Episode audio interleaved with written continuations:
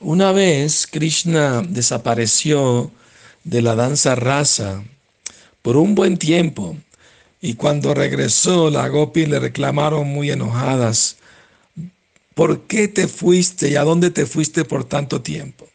Krishna les explicó, la verdad es que yo tengo un devoto que se llama Asurari y él estaba meditando en mí en Shakadwipa, que es un planeta que está rodeado por un océano de yogur. Y él estaba meditando sentado en una montaña.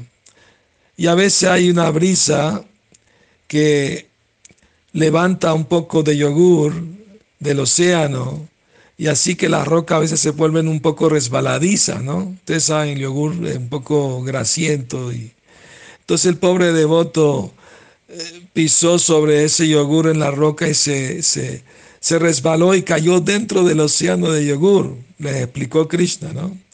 Imagínense eh, cómo es caer en el océano de agua salada y, él se cayó en el océano de agua de, de, del yogur, océano de yogur.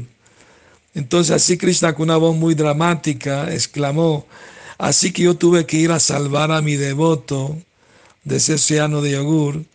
Y, y, entonces ah, pensé, oh, estoy cerca del, del, planeta donde está el océano de leche, donde está Vishnu, entonces déjame hacerle una visita a Vishnu.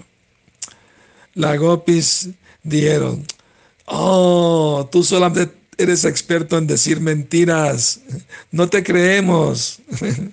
Krishna dijo, ah, no, ya les voy a mostrar. Entonces de repente, Balaram tomó la forma de, de Sheshanaga, la serpiente divina, y Krishna se acostó sobre esa serpiente con cuatro brazos. Y en éxtasis Radharani eh, también se unió a la escena y tomó la forma de Lakshmi, la diosa de la fortuna, y se puso a masajear los pies del loto de Vishnu. De esa manera, todas las escenas eh, que mostraron a la Gopi era maravillosa. Eh, y ese lugar se volvió conocido como Sheshashayi. Todavía está en Brindavan está una deidad, ¿no? Eh, Shesha significa serpiente y Shai significa eh, cama. Entonces fue la cama de Vishnu, eh, la serpiente divina, ¿no? Entonces, de esa manera, ¿no?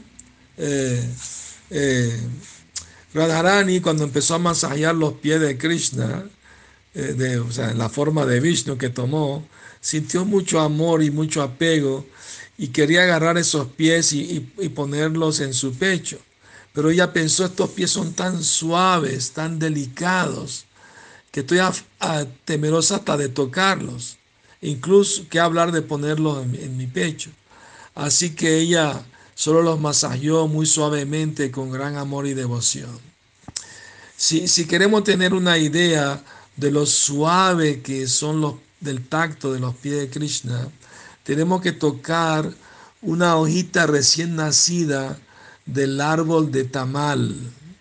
¿Ah? En toda la literatura de los Goswamis se encuentra la palabra, la palabra pálava, lo cual quiere decir una hoja recién retoñada, especialmente de este árbol tamal. Uh, of course, claro, es una cosa material, pero así tenemos una idea ¿no? de, de lo suave el tacto de Krishna. Los pies del otro Krishna son millones de veces más suaves que la hoja de tamal. Que tengan feliz noche y sueñen con Radha y Krishna.